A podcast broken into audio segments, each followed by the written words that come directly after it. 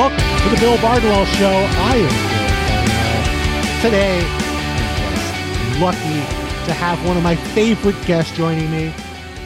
We had a whole show planned on the wild card situations around the NFL, and then we had news break each of the past two days to discuss what a lucky man I am to have NFL Network's Gregg Rosenthal joining me. Gregg, my friend, how are you? I, I, am doing great, and we can still talk wild cards. We can make it all happen, Bill. We can make your wildest dreams come true. That is my wildest dream. In fact, is talking about Ken Dorsey and Deshaun Watson and the wild card situations. But let's start with the news, Gregg. We'll start with Dorsey because that happened two days ago, uh, or, or I guess a day and a half ago. He was fired Tuesday morning. Ken Dorsey after a curious performance by the Bills on Monday Night Football. I know you watch Monday Night Football closely. You have a television show that you do for the UK audience about Monday Night Football each and every week with, I believe, Maurice Jones-Drew. Is that correct? That's right. We actually present it. We're we are the commercial breaks. They don't have any commercials on Channel Five, so any of your UK listeners can can watch us there. I, I don't I don't have the sizable UK listenership that around the NFL does, but for the, those of you who are also listening, number one, thank you. Number two, a curious game from the Bills, a very up and down game from the Bills, and a game they eventually lost. Afterwards, Sean McDermott gave the sort of coach speak, oh, we're going to have to make some changes and look at ourselves kind of speech. And then he fired Ken Dorsey, which I was not expecting to be the change that the Bills were considering. So, Gregg, I will start you with this. Do you believe that if the Bills had won that game, if nothing had changed besides the Bills getting Leonard Floyd off the field for that field goal attempt at the very end, if that field goal had gone wide and the Bills had won that game, do you still think Sean McDermott fires Ken Dorsey Tuesday morning?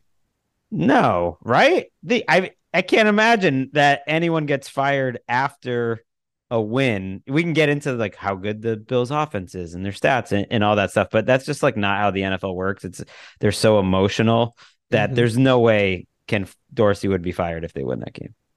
But that seems bizarre because the Bills did not lose that game because of an offensive mistake at the end of the contest. They lost that game because of a mental lapse on the defensive side. And the person running the defense is the guy who fired Ken Dorsey, Sean McDermott. So, do you think this was a situation where the loss, like like Sean, Sean McDermott already wanted to fire Ken Dorsey, and so the loss gave him the runway to do that, or do you think th- that there were legitimate concerns about this Bills offense, and Sean McDermott just sort of panicked after the loss and said, "Okay, we have to change something," and I'm not firing myself, so Dorsey is the uh, kind of going to be the scapegoat here. Yeah, it's like two different questions because the defense is clearly underperforming more than the offense, and, and there's reasons for that. You know, injury wise, in terms of Matt Milano and Tre'Davious White and DaQuan Jones and Von Miller is not the same. I, I, I get it, but they're what I think 23rd in defensive DVOA, and they're they're top five in basically every offensive stat. But the first part of it did was it already on his mind? I believe it was, and he did telegraph it a little bit through the media, talking about Dorsey the previous two weeks uh, about how he wanted certain things to change and just didn't seem very happy. And you know, we're taping this with a little time removed from sure. the firing, and the more I've thought about it, look, he didn't want to work with the guy anymore. I don't think it's like a good decision. We can go into the reasons why, like, it doesn't really make logical sense. Mm-hmm. we know that, but they've been in the same building for how many straight years now? He was the quarterbacks coach for the Bills. He yep. became the offensive coordinator. That was a search that wasn't that quick, but all along we heard from Josh Allen that he wanted Ken Dorsey to be the guy. We heard that through reporting. We heard that through Josh Allen. Ken Dorsey ended up becoming the guy. They know each other very well. They've worked together as close as possible in an extremely like intense environment for a while.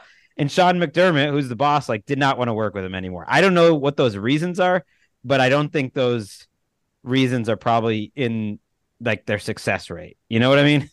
Mm-hmm. Like they just totally he not. he want he wanted something different. It was not Ken Dorsey. He didn't care about what the numbers said. He wanted the change now because maybe he's just like feeling that this was not going to turn around.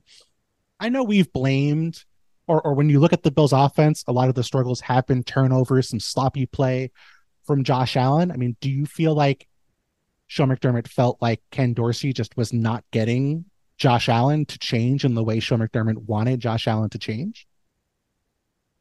I no, I don't think that'd be fair because a they doesn't I have to Josh be Allen, fair, right? None of it's fair, but I don't think Josh Allen has been as risky in terms of running the ball and taking as many big hits. They've certainly diminished his ability to run in this offense. He hasn't scrambled as much, which they, they talked about a lot going into the year. And I thought it really hurt this offense. And and when he did run a little more, especially in the in that Tampa game, um, but even against Cincinnati, you saw it a little more like they were more effective. It's a big part of his game. There's a reason why like all the stats Josh Allen breaks, it's like Josh Allen and Cam Newton are the top two because they're the you know the two most effective running quarterbacks you know I, I've ever seen. And they changed that part of his game he's made some bad decisions, certainly with turnovers, but I think Monday night was a pretty good example of actually what's been happening, which is Gabe Davis drops a pass and it's an interception. And then Josh Allen just drops a ball while he's handing it to the running back. If you go through each turnover by turnover,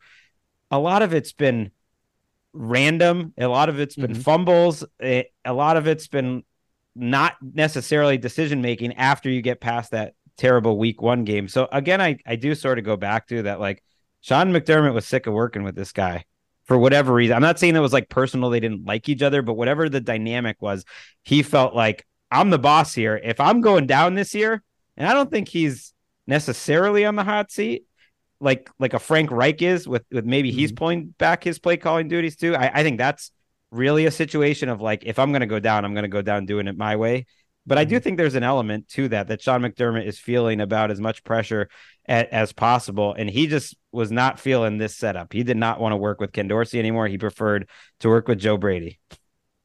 That's that's the part that I find so confounding about all this. If this had happened in the offseason, I would still have questions about the move, but I could say, okay, Sean McDermott wanted to move on from Ken Dorsey. He wanted to bring in an OC who aligns with whatever he wants to do in terms of the big picture complementary football, how they want to approach things. If, if it sounds like I'm I'm saying run the ball in a coded way, it's because I am. They have run the ball. That's the thing. They, I know they have, but that's that's not. It's not about whether they have actually run the ball. It's the perception or the feeling that they're running the ball frequently enough. But eh, eh, that's not even my point. My point is, they would have the ability to go out and bring in somebody. They're they're promoting Joe Brady to mm-hmm. this job. Like Joe Brady's resume is having the most incredible talent ever assembled in college football for a single season at LSU, making multiple first round picks, Joe Burrow becoming a having the greatest college season ever, basically operating out of empty out of the shotgun and throwing the ball to one of his su- several superstar playmakers. And then a failed run in Carolina, which to me, if I was thinking about, okay, what's the kind of offense I believe Sean McDermott wants to run? What's the kind of offense he thinks complements his defense and wins football games? It doesn't feel like a Joe Brady style of offense to me. Mm. I I don't know what a Joe Brady style of offense is. I listened to McDermott on Wednesday and I thought these quotes were telling. He said Brady has some of the it quote it factor and quote presence oh, no. oh, to no. put more energy in. He also said he wants the offense to establish a subculture as part of the team's overall culture to help foster confidence and energy and focus on doing things they need to do that leads to winning. I'm reading between the lines here and I I get the sense that that Ken Dorsey didn't line up with how McDermott believes a coach should lead. Like that, it mm-hmm. might have been a little bit more about that than than the X's and O's. That he didn't. I, I keep going back to the personal because we don't have information on the personal, but I, I, do think when we're on the outside talking about all this, we we tend to look past that, and it's like. Mm-hmm. If you've worked in any workplace, like who you, especially if you're the boss, like Sean McDermott was, like who you like working with, who's easy to work with, who you respect their style of working, that goes a long way. That ends up being who sticks around. That's why Joe Judge is currently employed still with the New England Patriots. It's like that that's Bill Belichick's kind of dude. He likes having those kind of dudes around. And maybe maybe Joe Brady is one of those kind of dudes for Sean McDermott. Okay. So let's say Joe Brady is one of those kind of dudes for Sean McDermott. Do you think the Bills offense will change or improve because of anything Joe Brady does over the rest of the season. If you had to sort of forecast what the Bills offense looks like in the weeks to come, do you think they make any meaningful changes or is it just going to be, you know, different vibes, same same concept, same play caller or different play caller? They're bound to have better turnover luck, I believe, and probably cut down on their turnovers, but not because of his play calling, more because they've just done it at such a high rate. I don't I don't think it was likely to continue. And that's really all they need to do. They've been moving the ball great. I don't need to go through all the all the different stats, but there it's a top 5 offense in the last month even, not even in just the whole season where you can, you know, look at the the first few games. So I think I think it'll work out because I think Josh Allen's playing too well for it not to work out. The weirdest thing that I feel like gotten lost in the shuffle is that on a down to down basis, this this really is as good as Josh Allen has played. I not saying like as good as that playoff run a couple years sure. ago, but I just mean on a like from week one to week ten. This is Josh Allen's level. He's not at a different level. There's just been a a, a handful more turnovers, but he's always been a highly turnover prone player. He's playing pretty well he certainly isn't bad. It's not like he's he's like I, I I've read people say the Bills offense is broken. That is not the case. The Bills offense is not broken. It could certainly make some changes. I think Dan Orlovsky's point that the Bills should maybe run a little more play action under center. I think that makes sense to me.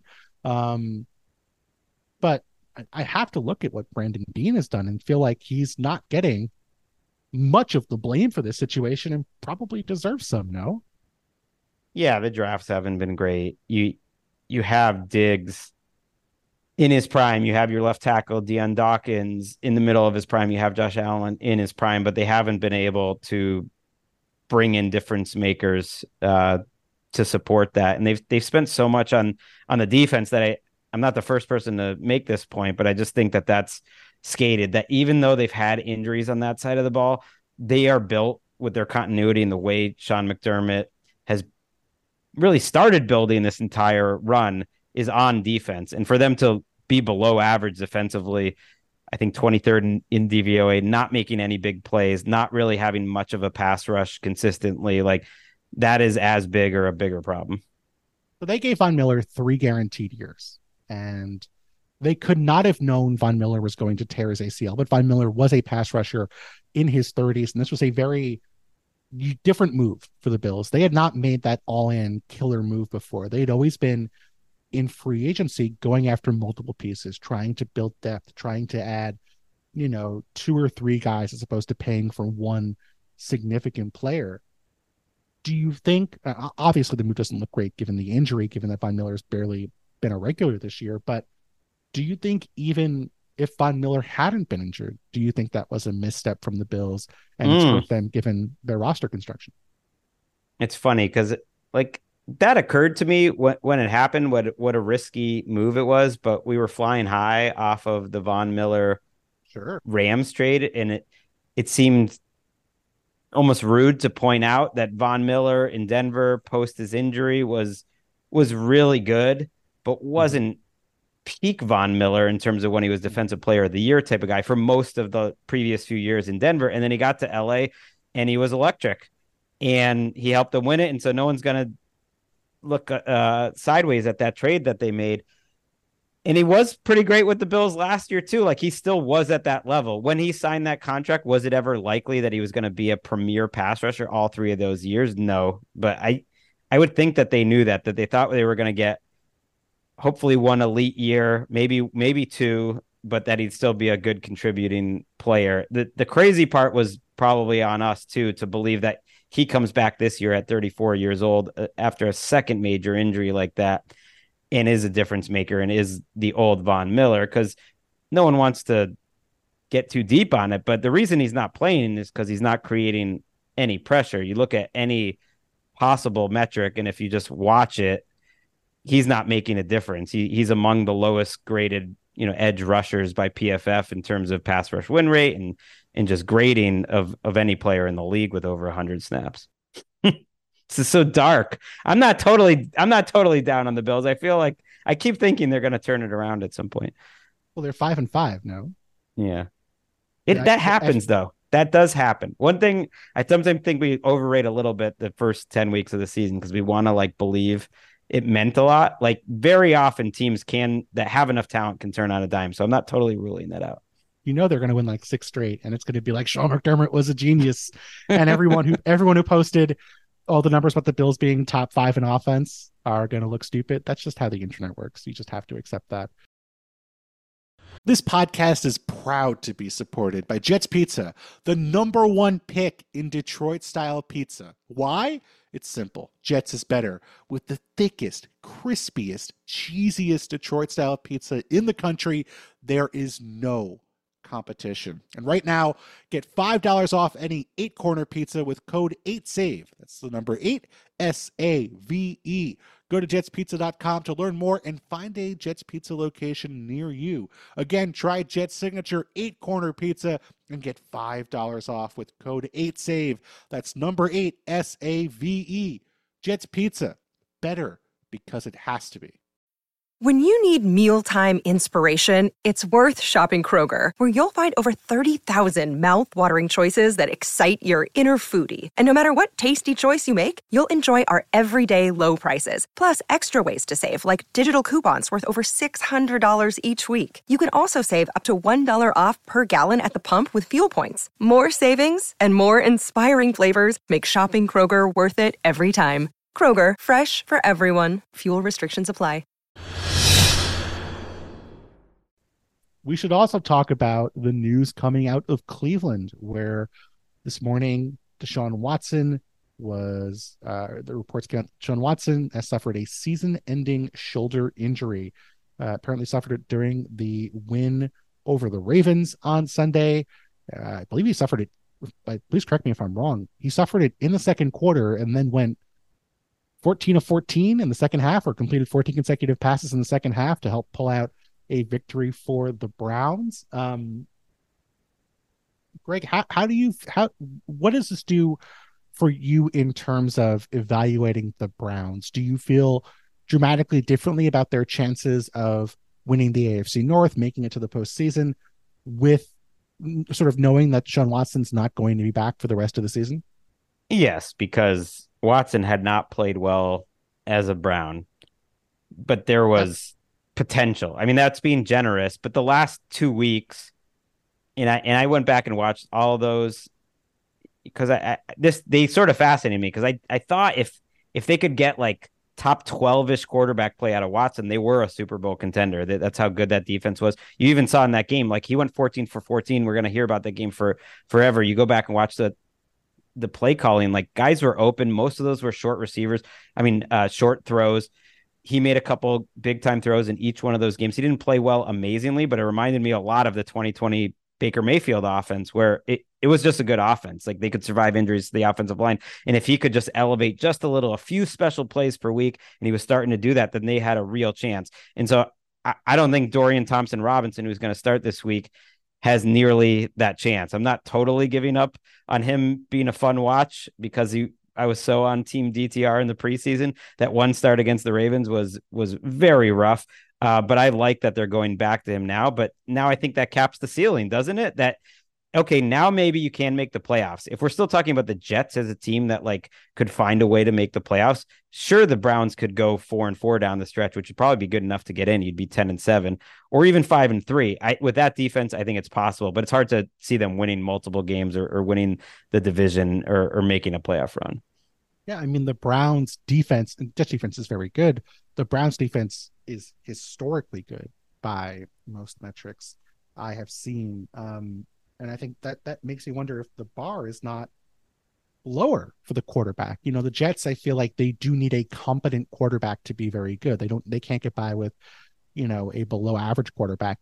For me, the Browns, if they play as well on defense over the rest of the year as they have so far, which is tough given how much of an outlier they've been, they don't need an above average quarterback. They could win with Jacoby Brissett. They could win with um Yeah, but they don't have Jacoby Brissett. I know. I, am just saying that they don't need they they could win with I think the current version of Baker Mayfield, let alone the Baker from a few years ago. Like they don't need the 20th best quarterback in football. I think they could be a playoff team and actually make a meaningful playoff run with the 32nd best quarterback in football. Um, but to your point, at least right now, Gregg, they don't have one. But question I want to ask you. Who who are you calling if you're Andrew Berry? If you get Oh one God. call, one call to the various NFL quarterbacks who are in retirement, who still stretch out a little bit every day, just keep that arm active just in case. We've had these conversations before. The Niners had these conversations heading into the Super Bowl if there were concerns about Brock Purdy, if Jimmy Garoppolo couldn't go. Who would you consider going for? Well, the same one the Niners were thinking of. You know it. It's Phil Rivers. Let's go. Let's get him. Let's get him out of the high school coaching. But it's not, I feel like this is a dream now. I mean, last year it seems somewhat. It's a couple of years removed from. I just don't think teams are going to want to. He called last year, but he called the Niners and said, Hey, do you need me for the postseason? I know, but they but they didn't want him. That's what I mean. I I don't think the Browns will want him. I think they'll want to look at DTR, and I think they'll look at what you just said about the quarterbacks. They've already proven it. They beat the 49ers with PJ Walker. They beat the Colts uh, with PJ Walker. You know, they were they were in that Seahawks game. You know, c- could have won that. And PJ Walker was not playing well. You know what I mean? Like, he wasn't playing. He made a couple throws per game, but he was kind of that number thirty-two quarterback, just about. And they still were like competing and beating some good teams. Gregg, 49ers wrote off Philip Rivers, but Philip Rivers didn't write back. Come on. I mean, I would love it. Who who would you want? I, I, I want Rivers, of course, but do you think Matt Ryan is more plausible that they would go, you know, because Matt Ryan does have experience and plenty of experience in a Shanahan style offense, mm. Stefanski's offense. Not entirely similar, but definitely a lot of similarities. The difference is when we last saw Philip Rivers, he was good. When we last saw Matt Ryan, he was flailing behind uh in, in a Jeff Saturday Colts team. So I, I I wonder, you know, I, I think there's a realistic possibility that that would make sense. I, I also wonder if you're a team like the Raiders, and I believe Jimmy Garoppolo's money is mostly base salary. I don't think it's um bonus. So if you're the Raiders and you have Jimmy Garoppolo and you're on the hook for eleven, I think eleven million dollars next year, do you cut Jimmy Garoppolo hoping that the Browns pick him up? Because if that were to happen, I'm not saying the Browns are going to like, you know, do anything under the table, but if you put that possibility out there, wouldn't the Browns seriously consider making that kind of move? Yeah, I'm looking at it now. It would be a weird uh it would be a weird cap it for the the Raiders, but I would I would like that. I mean that it is pretty wild to think I think they would claim Jimmy G. I mean I I looked at I just looked up Matt Ryan's age. He's 38. Philip Rivers is 41. And yet I have more faith in in Philip Rivers. I don't know. Ryan looked looked pretty cook. How about your your Giants? I'm holding a a football card that my my son made of your guy Daniel Jones. He makes his own football cards based on the football cards he opens, and um, I would love it if they just picked up a better veteran quarterback so that they wouldn't get the number one overall pick. They're gonna luck their way into this, Bill. Luck? There's no luck involved with tanking, Gregg. There is skill. They're the Involved. favorites though right now. They are. They got. I mean, they're my personal favorites. I'm not saying um, that's in Vegas or anything, but if I had to guess who has the number one overall pick, I bet it's the Giants. According to ESPN's Football Power Index and a column coming tomorrow on ESPN.com by a very thoughtful and insightful analyst, the Giants do not have the highest Hmm. chances of making What's the Bears because they have two two the- cracks the at the apple. Yeah. The Bears at the one the Bears crack is like two percent. It's not like a big chance for the Bears, but the Panthers, I believe, are at like thirty nine. No, sorry, the Giants are at like thirty nine on their own, and I think the Panthers are at thirty eight, and the Bears are at like three, and so you they add up to forty one. But most likely one of those two teams. But what does that have to do with the Brown situation? Absolutely nothing. Absolutely Uh, nothing. But I was like, it, it reminds me though that. I, I want the the trade deadline pushed back a few weeks. I've wanted that for a long time. I I did some digging and I found out like well ownership has long like pushed against that because they don't want to promote the idea of tanking. So they like the Mm-hmm. early trade deadline. Although, if you remember, they did move it back one week, maybe Mm-hmm. four years ago or so. But if they had moved, if they moved it back to where the rest of the season's trade, the rest of sports trade deadline is, it'd be this week or next week, and like Jimmy G could be traded. Like it just would make a lot more sense. Jacoby Brissett maybe would be traded, and and the Browns would be a much more watchable team the rest of the season.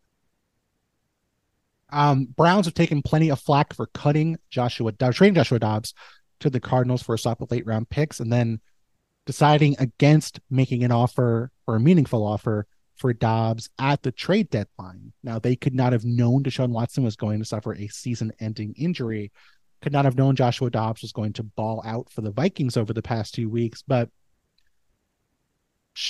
like without the benefit of hindsight, should the Browns have been more aggressive, given that Sean Watson, even though he had not suffered a season-ending injury, was already dealing with a mysterious shoulder injury. Well, according to Josh Dobbs, who has a podcast, by the way, did not know this until last week, but he has a podcast with Chiefs offensive lineman Trey Smith. And on that podcast, um, two weeks ago, he had Grant Williams of the Mavericks, formerly of the Celtics, as a guest.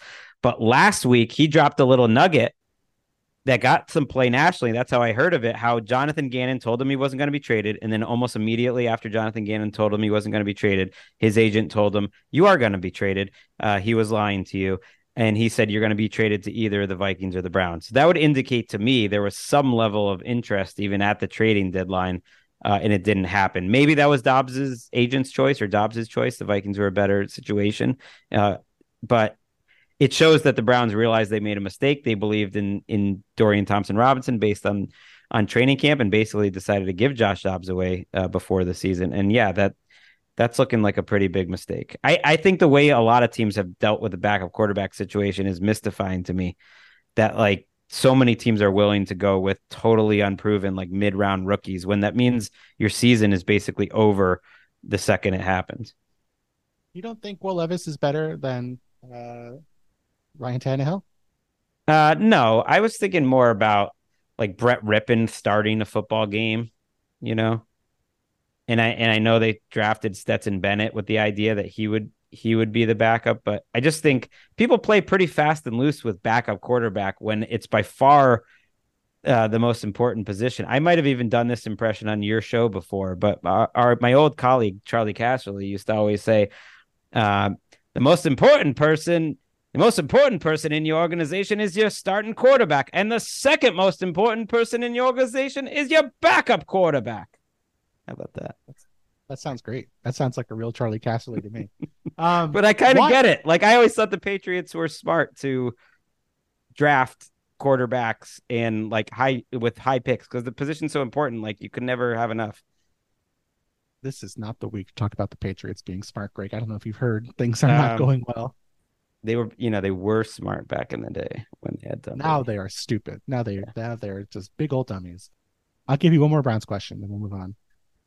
After the year, if the Browns say, "Hey, listen, we're offering up Deshaun Watson for a swap of sixth and seventh round picks. Basically, if you take the contract, you can have him for free." Do you think any NFL team says yes to that offer? yes. Really? Who do you think would say yes? Well, I think a lot would depend on what happens between now and then. I, I see what your your point, and no one's been harder on the Browns for making that decision. Like I, I was so hard. Like it was a the worst contract in NFL history the, the day they signed it, even if it had gone better. And now knowing that the serious injury has happened, it obviously looks even worse. And yet I still think now it's a three year guaranteed contract, right, Bill? And you don't have to give up any picks for him. Yes. And he's uh, like a mid level player. I don't know who it would be specifically, whether it'd be like the Raiders or the I, I don't know. You're right. It it might not be a long list, but I think there'd be a like the Falcons. I think there'd be a chance. Another day is here, and you're ready for it. What to wear? Check. Breakfast, lunch, and dinner? Check. Planning for what's next and how to save for it? That's where Bank of America can help. For your financial to-dos, Bank of America has experts ready to help get you closer to your goals. Get started at one of our local financial centers or 24-7 in our mobile banking app. Find a location near you at bankofamerica.com slash talk to us. What would you like the power to do? Mobile banking requires downloading the app and is only available for select devices. Message and data rates may apply. Bank of America and a member FDIC. Let's talk about the wild card situations on both sides of the NFL conference divide. And some teams really obviously in the wild card race, other teams or other spots are going to have to come down to basically which of the remaining teams decides to get hot for three or four weeks. I don't know about you. I feel like when I deal with fans or when I talk with fans, like the shift from three wild cards, or sorry, from two wild cards to three wild cards, like it hasn't been internalized yet. And mm. so hmm. I think, I think it felt like when I see teams get the seven seed, like I think the the Mitchell Trubisky Bears that year where they got blown out by the Saints are a perfect example. Like it feels bigger than it actually is. Like it feels like more of an accomplishment because now you are more likely to make the postseason. And you know, it doesn't it's not bad to make the playoffs, but I think being one of the wild card teams maybe means a little less than it did um, five years ago. Well, I think that's I mean, it's obviously uh it's statistically true. Almost half the league makes it. It's it's what about forty four percent of the league makes it, and those seven seeds have been pretty gross so far. There will be a year where there's like a good seven seed for whatever reason, like they're on a streak at the end of the year, or they had someone come back, a quarterback come back with injury.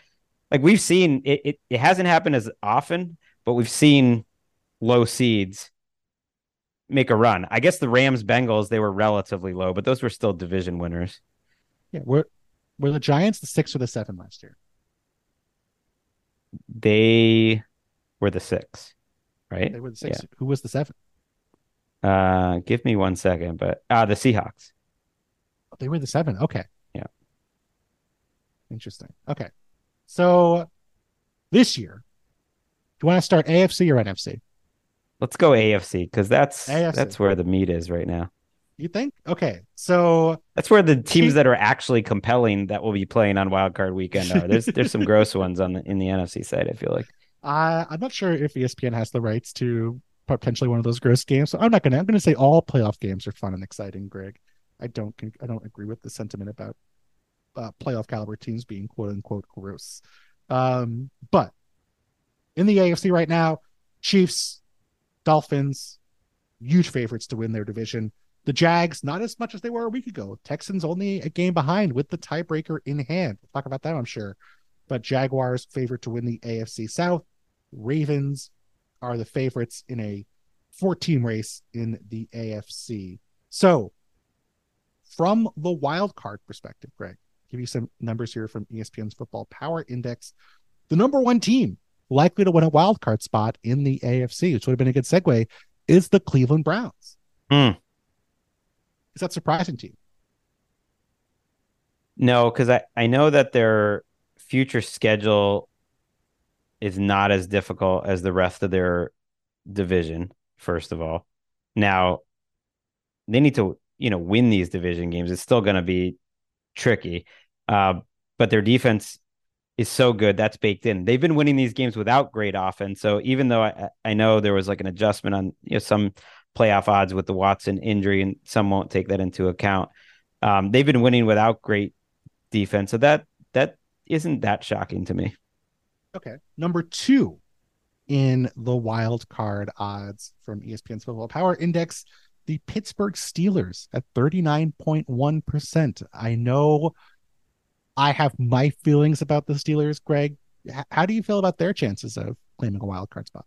So and, this could prove to be wrong, but I keep thinking that a lot of times teams that rack up lucky good records start to actually improve like if they have the ingredients to do so start to actually improve during the season and get closer to the record that they've already earned and you know what i mean so that i actually and i think you've seen it with their offense their offense since the bye has been a lot better it hasn't been good but it hasn't been we're among the very worst teams in the league. It's been more like we're the 21st best offense in the league. And if you give me the 21st best offense in the league with a good running game, uh, a good head coach, good ingredients for a defense. It's been a little up and down, but has been up opportunistic. Mhm. Like I've actually been believing at some point they will be a good team because they are the Pittsburgh Steelers and they'll have these wins to sit back on. So I that that checks out for me too. I'm hoping that they start playing a lot better and losing games, and then no one can explain it why.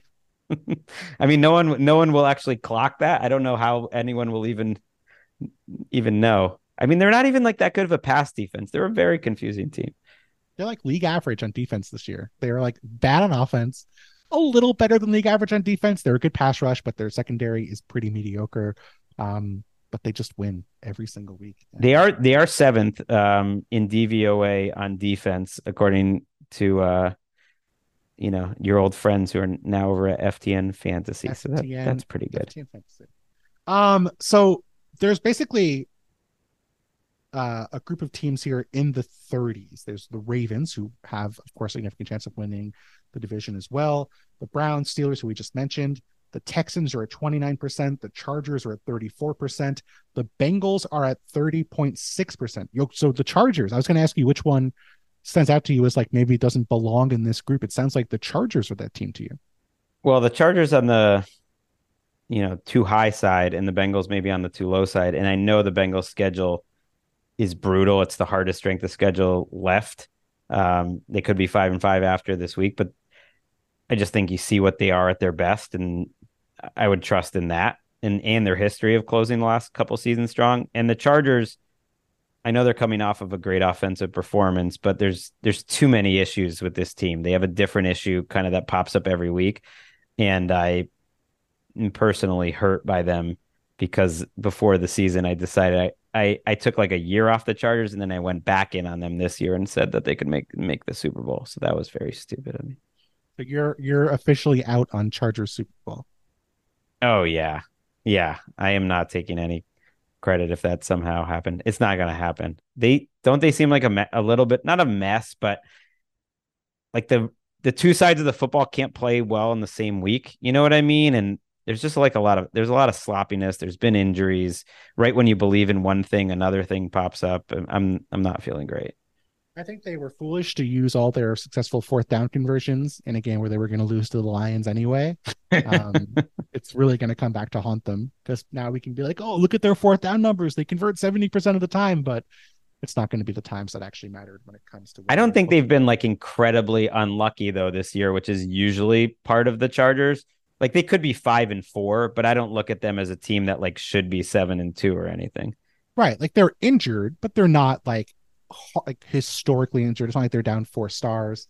Um, they have had some fourth down decisions not go their way, but they've still actually won a couple of those games where they haven't been, they haven't had the fourth down conversions. Um, their special teams, which is usually like a big Chargers like bugaboo, has been pretty good. I mean, Dicker, I think, is a pretty solid kicker, which I think goes a long way in terms of just having their special teams be competent. But I, I just They find do have- and I- I-. I think what's baked into that those numbers is I'm just picking out the easiest games they have left on the schedule, but they have an at Green Bay this week, an at New England, a home Denver, at Las Vegas, and at in another at Denver. You know, they'll be favored in most of those games. There's some tough ones I, I ignored too, with Ravens, Bills, Chiefs, all at home. Like it's it's a more manageable schedule than some of the teams in the north. Mhm. So you said the Bengals were too low for you. Yeah, don't you think? What do you think? I don't know. I don't know. I mean, the Bengals did just lose to the Texans this week in a game where they were sloppy, and the Texans, I believe, outplayed them for most of the contest. They were bad for a decent chunk of the first half of the season, which I think we're pretty much chalking up to Joe Burrow's calf, and I think that's part of it, but not all of it. Here's how I would put this. I, I it feels like because they've been so good after the bye the past couple of years, we've now established that as like a trait that the Bengals possess. Mhm. And I don't know that we have a big enough sample for that based on two seasons.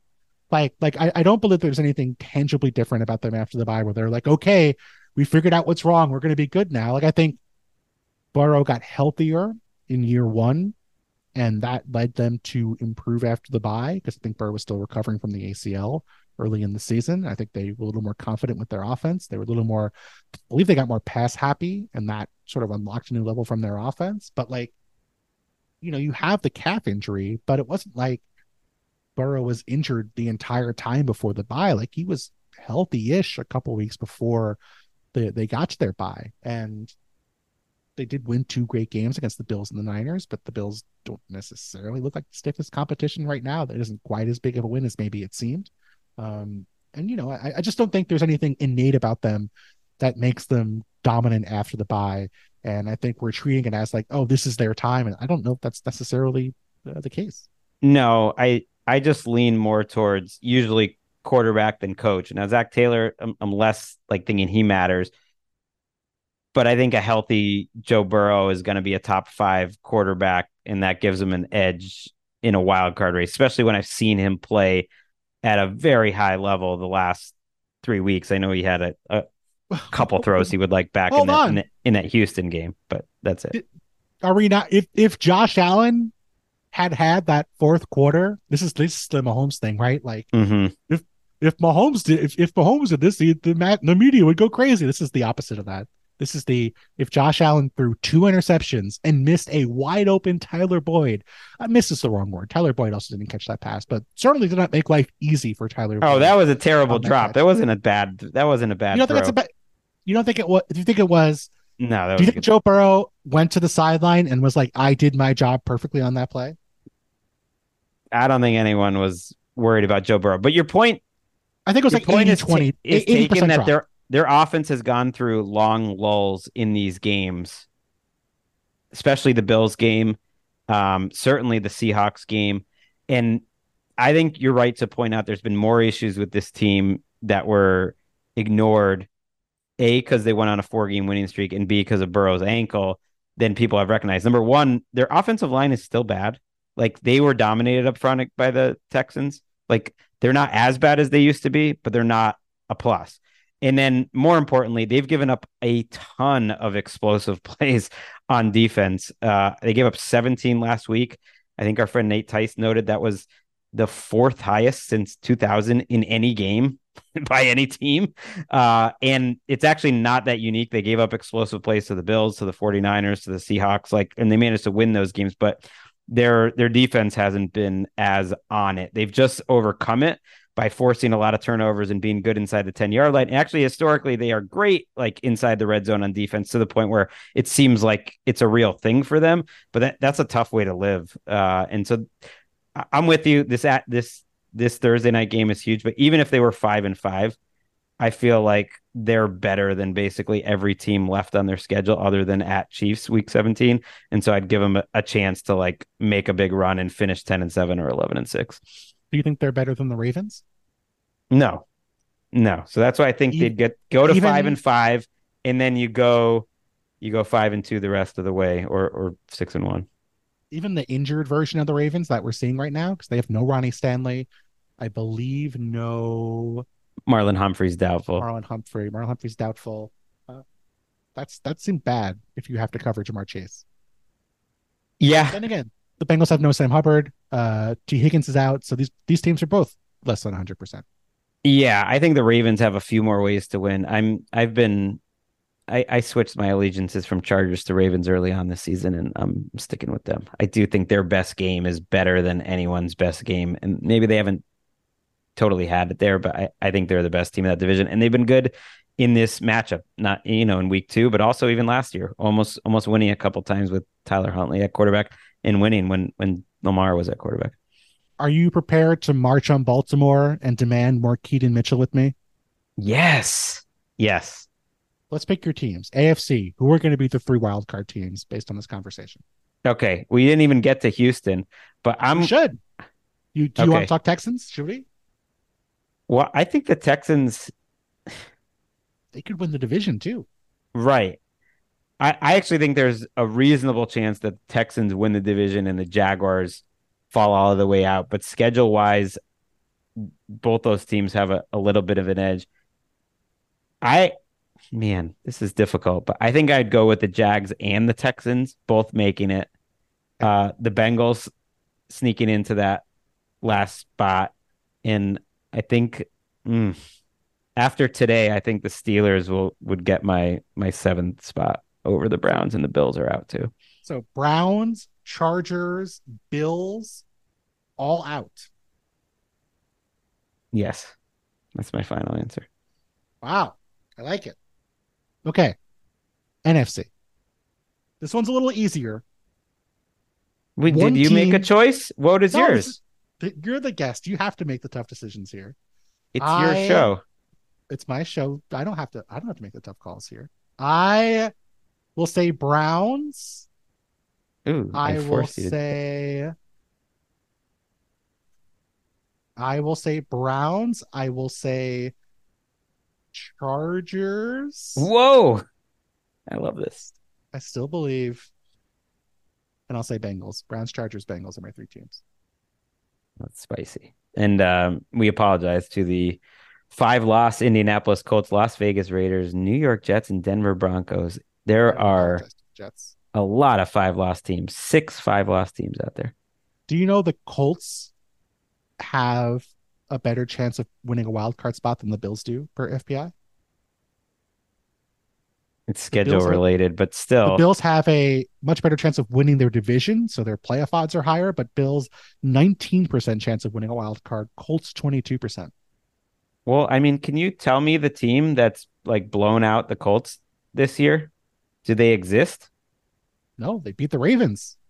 Oh, I guess the Jags kind of blew them out. Uh, other than that, you know, actually the Saints more or less handled them.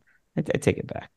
Okay. Well, speaking of the Saints, we probably have to talk about them in the NFC, Gregg, because someone from the NFC South, maybe two teams from the NFC South, are going to make it to the postseason. Let's start with the easy ones. One of the Cowboys or Eagles are going to make it. Can we just not waste our time there? Yes. And I, and I think the Cowboys have a decent chance to be, you know, a, a chance to take the division lead when they when they play again in four weeks, just because of the schedules that the two teams have. I agree, but FPI has the Eagles with an 83% chance of winning the NFC East. Uh, that's not me. That's just ESPN's Football Power Index. Don't get mad at me. FPI has the Vikings at a 64% chance of winning a wild card spot, and the Seahawks with a 61% chance of making it to the postseason as a wild card team. So, Gregg, is it just that simple? Is it just Cowboys or Eagles, Vikings, and Seahawks? Is there any reason to discuss anybody else? It is crazy to think that the Vikings are that big of a favorite, and even the Seahawks, who have looked a little wobbly Oh, at, at times, getting to six and three, but they have gotten to six and three. They're five and one in, in the conference. I'm curious to see this Rams rematch this weekend. Like to me, that's a good litmus test for where Seattle's at. They got blown out by the Rams in week one, and and McVay's kind of historically owned that matchup. If if they can get through that, that'll be a good sign that they're they're making some progress. I tend to those would those are my picks ultimately. Um, I think if you were if you were looking for one another team, who would you choose? That was going to be my question for you. I don't appreciate that. Um, who would be my team if I was not going to have one of those teams? Is it crazy to say the Rams? Am, am I like far off to think that the Rams have a shot at even though they're three and six?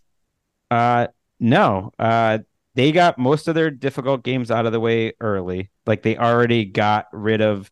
Uh, they've played the Seahawks and 49ers already once. They got rid of the Bengals, Eagles, Cowboys, Steelers. Um, I like their schedule for the most part. I think they have the highest upside offensively. I would maybe give the the Commanders a slight better chance of of a weird team getting Really? through because I I think they're getting good enough quarterback play. There is some history with Ron Rivera defenses getting better down the stretch. Mhm. I think we have enough sample size. They're they, they're not a bad team. They're they're in basically every game, and so they could like kind of get a little a little lucky in one score games, and they would be my other one. They have one sack since trading Montez Sweat and uh and Chase Young and over 100 dropbacks for the two opposing quarterbacks. It's crazy. Also, no no one's talking about this, and I, I brought it up in my column coming out tomorrow. This is a Josh Harris team. Josh Harris is the owner of this football team. Josh Harris literally oversaw the process with the 76ers. Like, if anyone is thinking about tanking wouldn't it be the commanders and the people who own the commanders? No. Uh, I agree. When they made that trade for Chase Young, I thought that had that clearly came from ownership that you are making this trade no matter what because there's no reason for Ron Rivera or No. Martin Mayhew to be trading Chase Young for pennies on the dollar. I know they weren't going to keep him next year, but what is a what is the hundredth pick in the draft doing for them? Mhm. Uh, I think they were told trade these guys, and and they they got what they could get, and Montez Sweat just was a more valuable asset. But to circle back, by the way, on your uh, on your Rams thing, Seahawks at Cardinals, and then Browns with Dorian Thompson Robinson the next three weeks. Mm. That's not bad. You go two and one there. They have the Commanders in kind of a, a mid off on week 15. I'm going to the Thursday night game against the Saints. I'm bringing my whole family there. That's the plan. Really? They have an at Giants. These all these all are winnable. Oh, these are all winnable games, Gregg. Could you not imagine Sean McVay getting hot? Matthew Stafford looking young again. Um, Cooper Kupp and Puka Nacua catching passes all over the place. Um, And their defense plays with a lot of energy. They have some good young players on their defense. It's not a good defense, but if you if you watch them, they they they play hard, which I think goes goes a long way. Uh, my house, my daughter and wife are Rams fans, so Mhm. I'm a little biased, but I also think they're one of the only teams in the league where where mediocrity is abounds. Where I'm like, actually, they're better than their record. If if Stafford was healthy, they would have beaten the Packers. Like they should be four and five, and they really blew that Steelers game. And I know they believe they blew that Bengals game too, but but they outplayed. I thought the Steelers. wouldn't be shocking if they were five and four right now, given how they played. And Yeah. very easy schedule moving forward. To me, if I had to pick a team from the outside, that would be my pick. Would would you go the same way The Rams. In terms of like out, outsider NFC team to make a wild card run if one of those big three falter in the second half? Yeah, Rams would be my pick as well. Commanders would be second, and then in the NFC South, are we even are we even discussing this? Because it it's crazy how the Saints have had the easiest schedule in the league and are five and five, and they've also been the healthiest team in the league, and their future schedule is somehow the easiest in the league. I don't uh, just about I don't I don't understand it, but the vibes and everything there are so terrible. I actually think the Bucs are like the most stable team in that division and they're most boring. They're the most fine team ever. They're just they're fine in everything. I feel like they their stability might be better than what the Falcons and the Saints have going on. The Saints are the oldest team in football. Hmm They are the healthiest team in football. And yet they're eking out games every week or they're eking out half their games. Their fans hate them. Um, they're they're infuriating to watch. Uh, they inevitably spend like three quarters not knowing what to do before they finally just give Taysom Hill the ball and he figures it out. Um, Until last week when he mysteriously didn't get the ball at all and they lost.